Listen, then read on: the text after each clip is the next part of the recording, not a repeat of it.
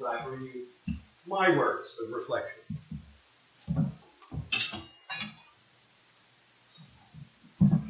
The reflection I wanted to share with you is about another set of characters the good, the bad, the ugly, and the unlikely. Borrowed title from the movie of the late 1960s. How many of you have seen it in reruns or otherwise? I remember watching all three of Clint Eastwood's trilogy from 1967 to 69 at one on one night at a drive-in for two dollars. That's how old I am. Yeah. I saw it on the essentially the first run and the first rerun. But those three characters are cowboys looking for buried treasure in the desert southwest, which was actually filmed somewhere in Spain, I understand. They're stereotypes. The actors who played played those characters were, of course, Clint Eastwood, Lee Van Cleef, and Eli Wallach, all of whom were equally ugly, in my estimation. And uh, theoretically, Clint Eastwood was the good. Lee Van Cleef, because he wore black and a black hat, must have been bad. And Eli Wallach, because he looked vaguely swarthy and ethnic, was taken to be uh, a Mexican American. In fact, Eli Wallach was 100% Jewish American who went to the University of Texas as an undergraduate to major in theater, I happen to know. He recently died at the age of, I think, 85. He was quite a good actor. He had many, many roles as a villain in the time that I remember. How do you tell the difference between the good, the bad, and the ugly? How do you tell the difference? Without resort to stereotypes, without resort to false equivalencies. How do you do that? Because we are used to having stereotypes used to tell long stories in short ways. But one of the ways that we would be tempted to tell whether someone is good, bad, or ugly is to ask them, What's your religion? And if they're X or Y or Z, we would tend to put them in a category. And of course, the easiest category for most of us is the category of Unitarian or Universalist. Most of us are good guys, right? And for purposes of the announcement of this service, I, I went to a stereotype and said, well, let's talk about the Unitarians who've been president, the Unitarians who served our country in public roles. There have been five different American presidents who were Unitarians, at least in some way. John Adams and John Quincy Adams of the same family in Quincy, Massachusetts, which was then Braintree. Thomas Jefferson of our beloved Commonwealth of Virginia, who I understand now is known as both good and bad because of his position with respect to slavery. Millard Fillmore of New York and William Howard Taft of Ohio. All of them born in the, um, let's see, that would be the 18th or 19th century. Their party identifications were varied Federalist, Democrat, Republican, Whig, and Progressive Republican. There are also two honorable mentions that we love to bring up. We are told that Abraham Lincoln was influenced by popular Unitarian preacher Theodore Parker, especially in his anti slavery positions. And he had many positive interactions with the Universalists of his time and Unitarians who were also ministers or spouses of ministers that he spent a lot of time with. But how but Abraham Lincoln did not make public statements about his own affiliation and was not a churchgoer in a regular sense. So we can't claim him. Many of us were also pl- proud to learn that Barack Obama's white grandmother intended that both his mother and Barack would be Unitarians. He often was t- told that he was a, attending the Unitarian Universalist Church, where his grandmother was a very prominent leader. Uh, he was told that he had to attend religious education there as a child and adolescent while he was living with them in Hawaii. And we know that his grandmother's memorial service was also held in that Honolulu church just before his election in 2008. But as an adult, he and Michelle and their two children have chosen to identify mostly with the Christian Af- African American uh, UCC Church in uh, Chicago. We also could claim uh, American Vice President John Calhoun, who was a known committed Unitarian, as one of the organizers of the All Souls congregation in Washington, D.C. He, however, is remembered in South Carolina as one of the most stalwart defenders of slavery in his long career in Congress. Of course, John Adams, Thomas Jefferson, and Millard Fillmore also, also served as vice presidents before being elected as president or succeeding to that office on the death of a, success, of a predecessor. And former President William Howard Taft was later appointed to the Supreme Court. Their achievements varied from very positive to neutral to reputations of negativity. We could say that Millard Fillmore has been often cited as one of the least effective presidents, partly because he was not elected to, be, to that office, and partly because of the times. He tended to be a compromiser when times should not have called for compromise on the issue of slavery. But the most recent Unitarian governor of Illinois, Adlai Stevenson, was twice nominated to be the Democratic presidential candidate against, uh, he ran against some, some general named Ike. He did later serve President Kennedy as one of the first United States ambassadors to the United Nations. Adlai Stevenson was widely respected as a statesman and an intellectual, but in losing twice, he, shall we say, diminished his reputation. We also know that many Unitarians and Universalists have been elected to serve in Congress or held prominent appointed cabinet positions, including Secretary of State, Attorney General, and we know at least three Unitarians served as Secretary of Defense in the last 40 years, usually for Republican presidents. When asked, why did you appoint me? I'm not of your party, and you don't, you, you don't know much about me. They said, you're a Unitarian, you're going to be rational about how you do things as a Secretary of Defense. We know there has been one, at least one Prime Minister of Canada, Sir Francis Hincks, and one Prime Minister of New Zealand, Robert Stout, who were both Unitarians. And we know of one British Prime Minister, Neville Chamberlain, who was raised in a Unitarian family. Although it is unclear if he considered himself Unitarian as an adult, it was no longer politically uh, advantageous to be Unitarian in Britain uh, between World War I and World War II but because he is mostly re- remembered for his colossal failures in negotiating with Hitler to avoid war. Because he felt the Germans were in a superior position, he gave the British government's consent to the German ex- annexation of Austria and Czechoslovakia just before they invaded Poland in 1939. Now, what does this have to do with anything? It has to do with stereotyping. It has to do with our expectations who's good, who's bad, who's ugly. I talked a little bit to the children and you about anthropologist Jane Goodall, who studied chimpanzee behavior in the natural African habitat for almost 40 years. After some initial missteps, she was eventually able to become an accepted part of the chimp community. As the lowest in the pecking order among adult chimpanzees, she was sort of an adopted younger sister for some of those chimpanzees. But she found that there were many behavioral parallels with human families and groups. At first, her analyses were rejected by the scientific community, but because she kept careful records of her observation, she eventually convinced the doubters about the ability of chimpanzees to use tools, to be emotionally uh, linked to other chimpanzees throughout lifetime, to have ways of adapting to each other. But over the many years she spent with her chimp families, eventually she noted that there would be that a split developed among the chimpanzees of the of her the tribe that she was observing. Eventually, two groups were created. A new, relatively small troop set up in the south, leaving the northern part under the control of the original population that she had come to watch. But she says once the alpha males of the original community realized they were stronger and there were more of them, they attacked the split off group. There were gang attacks of extraordinary brutality.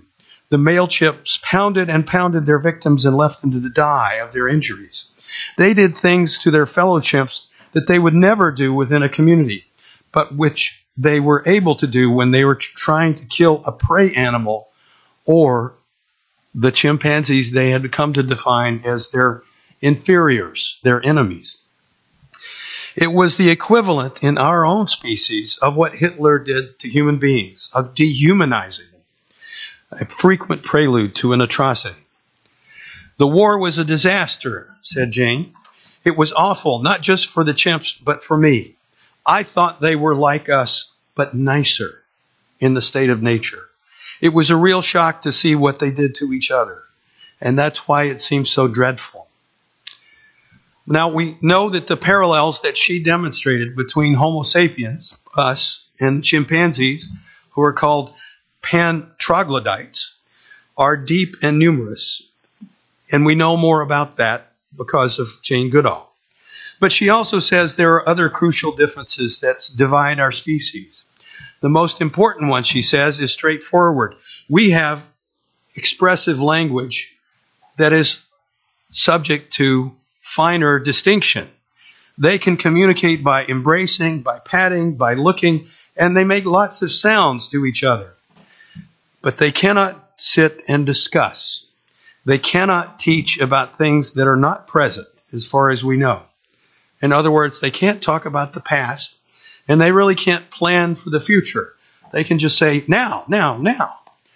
I was really privileged to see Jane Goodall introduce herself using the, the sounds that, pe- that the other chimps made when they saw her coming, and that she would parrot back to them.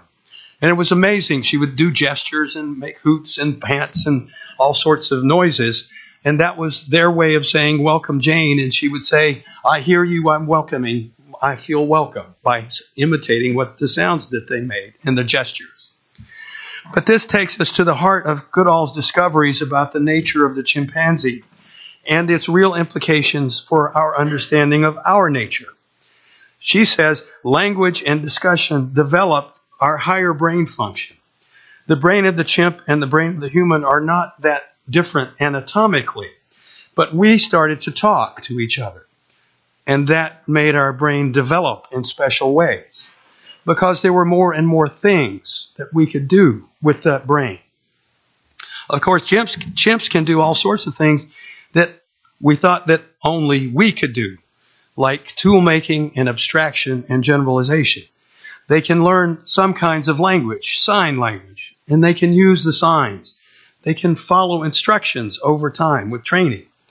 But when you think of our intellects, even the brightest chimp is like a very small child, maybe a five or six year old at the very best. Clearly, we have learned a great deal, not just about our evolutionary cousins, but about ourselves, thanks to the work that Jane Goodall began at Gombe 50 years ago, and to the other chimp observation projects that have been set up thanks to Jane's pioneering work. I found a sermon that was delivered by a Canadian woman, uh, Jessica Rodela, which I'm going to use now as sort of an extraction of what is actually the implication of Jane Goodall's work. She says, the last several years, at least since the election of President Obama, much of political discourse has seemed to focus on adversarial positions. What is the core of that feeling? We might call it partisanship, a committed bias to support one's own group interests above and beyond the wider good. Partisanship can be narrowly justified by loyalty, but it too often takes the form of my party, my people, right or wrong.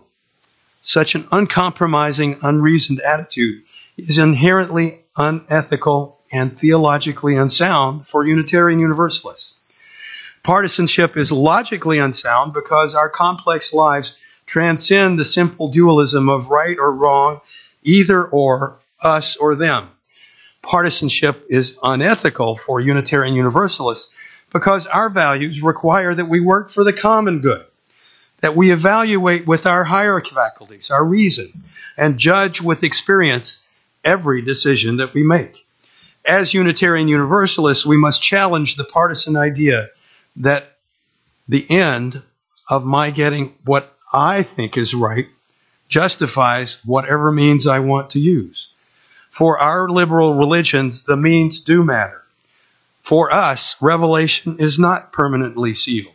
So the understanding of what truth is is a process that we have to use ethically. Ours is a faith of questions, not answers. We must challenge ourselves to practice resilience and a tolerance for ambiguity, and also to develop our ability to see the full range of options differently. We are not chimpanzees. We have to have complex interpretations of reality and outcomes. Sometimes we might find our goals differ very little from those of our more conservative neighbors. Ultimately, both would aim to leave this world a better place than when we found it. Where we differ is usually in our radically different conceptions about motivation and method. We differ on why we want to achieve the particular goal and how we will do that, what we are willing to sacrifice, and how we prioritize the steps or means that we would use to achieve that goal. Of course, prioritizing is a key issue in conflict management in almost every culture known.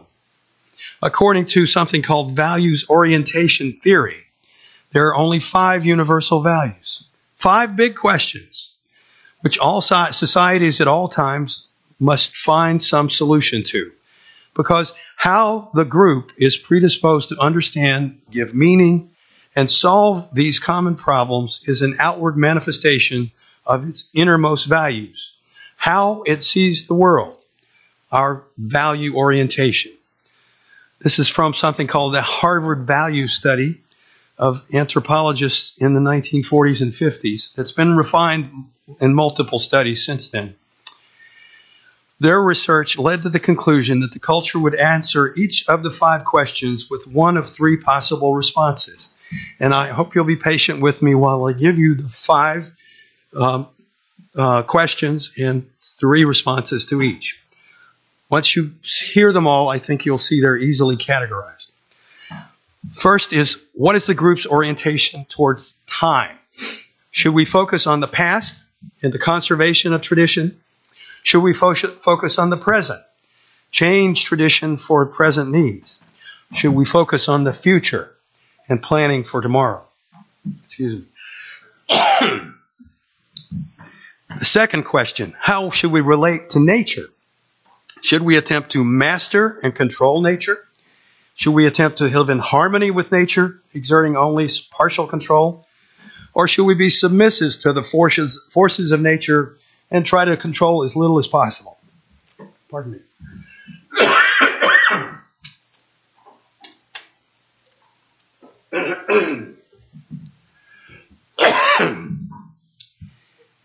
the third question is how should we relate to one another?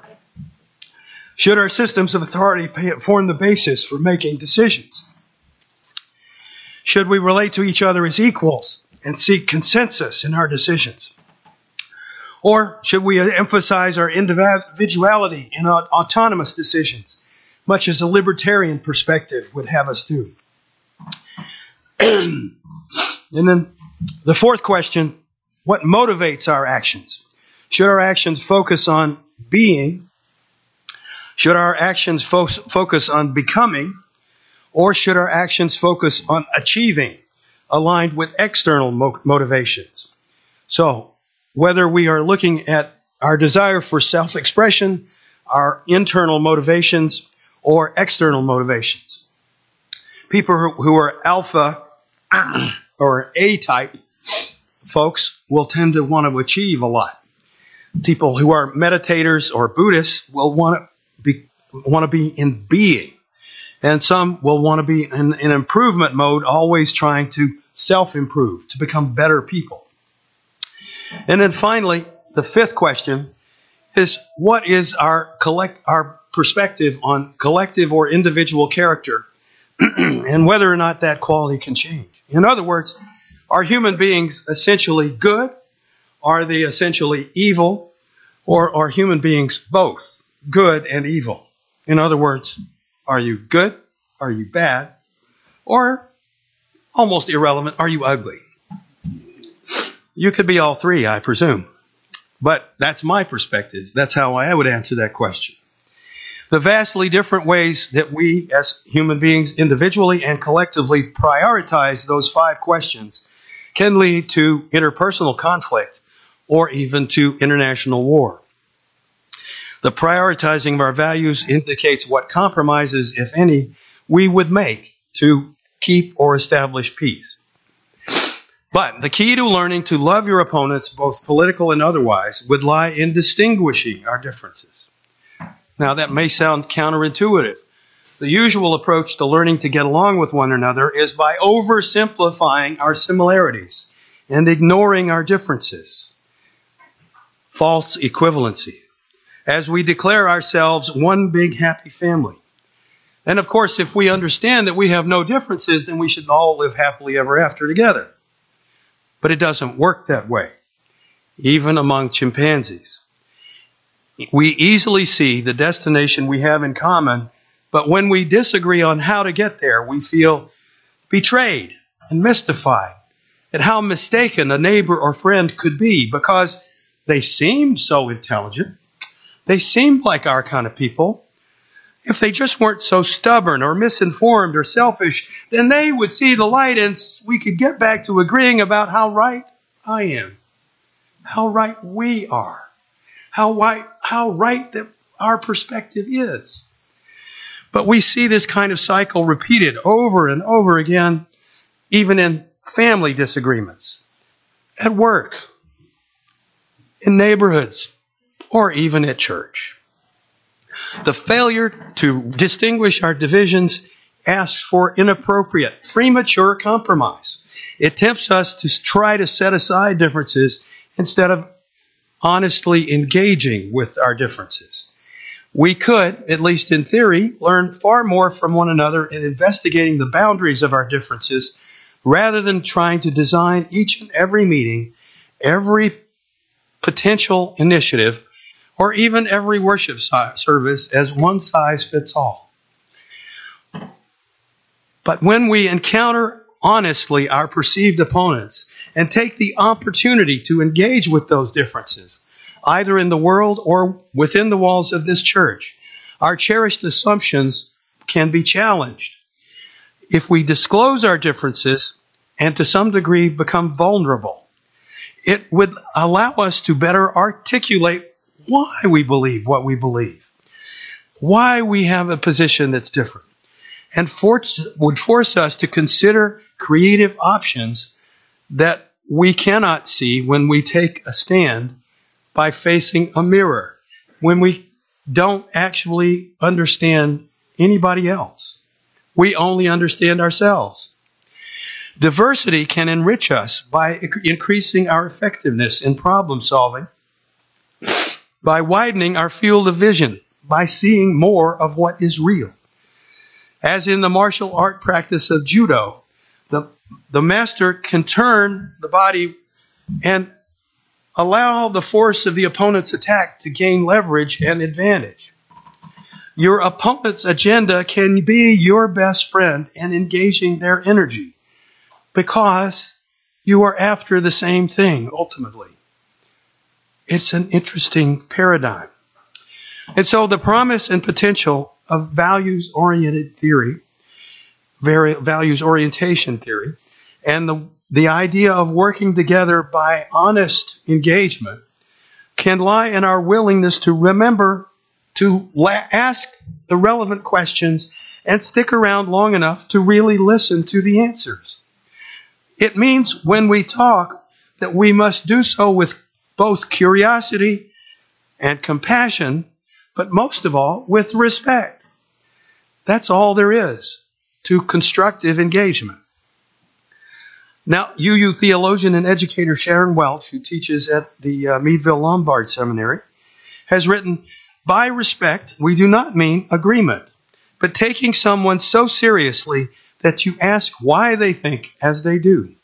We have to stay at the table with one another even when it is discouraging or baffling or inconvenient or even maddening, because diversity of opinions can promote true dialogue. mutual understanding. Without dialogue, there is no communication. Without communication, there is no education. Without education, without learning, there can be no true transformation. In other words, if I am totally about persuading someone else of my opinion and not listening to what they say, I am almost certainly facing a, a brick wall that will not change. And I have made myself a brick wall that is not open to change.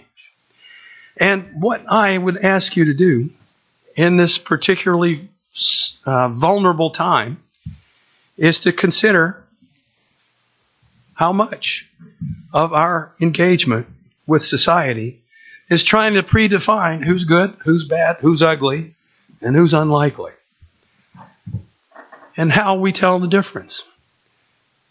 Most of us have collected in this little chapel and de- determined that we want to be called Unitarian Universalists because we find resonance with the opinions and the values and the priorities that are expressed here. And there's nothing wrong with that. You need a home where you're comfortable. You need a place where you feel people are like you.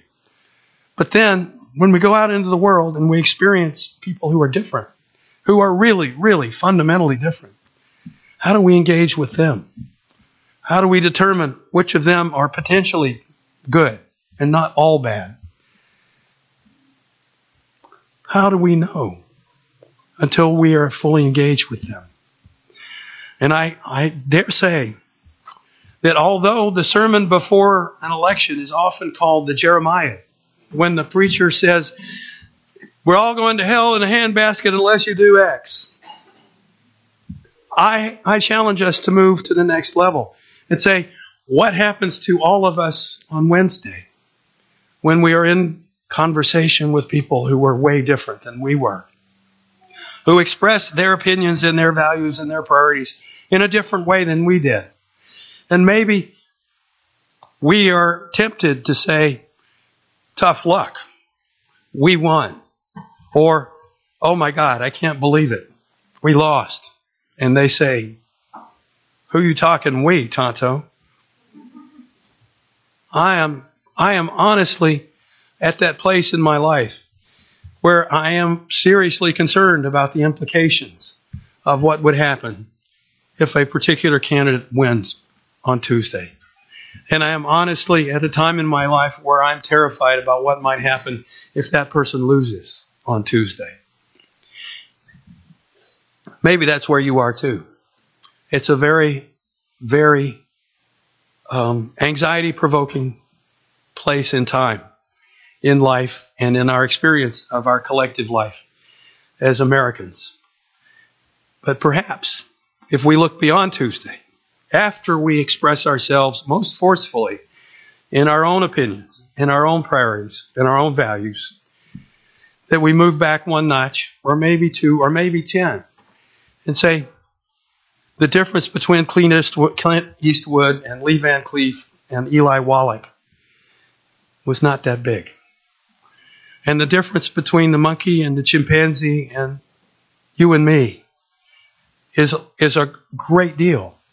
But in the great scheme of things, we're part of the interconnected web of all existence, of which we are only a small part. We can do many destructive things. Let us try to do what we can to do constructive things with our words, with our actions, with our sense of responsibility to the world. Blessed be. Amen. Our closing song is number 114, which is uh, a different title than the one that's in there. Forward through the ages. which is a, a song of resolution. It's, it's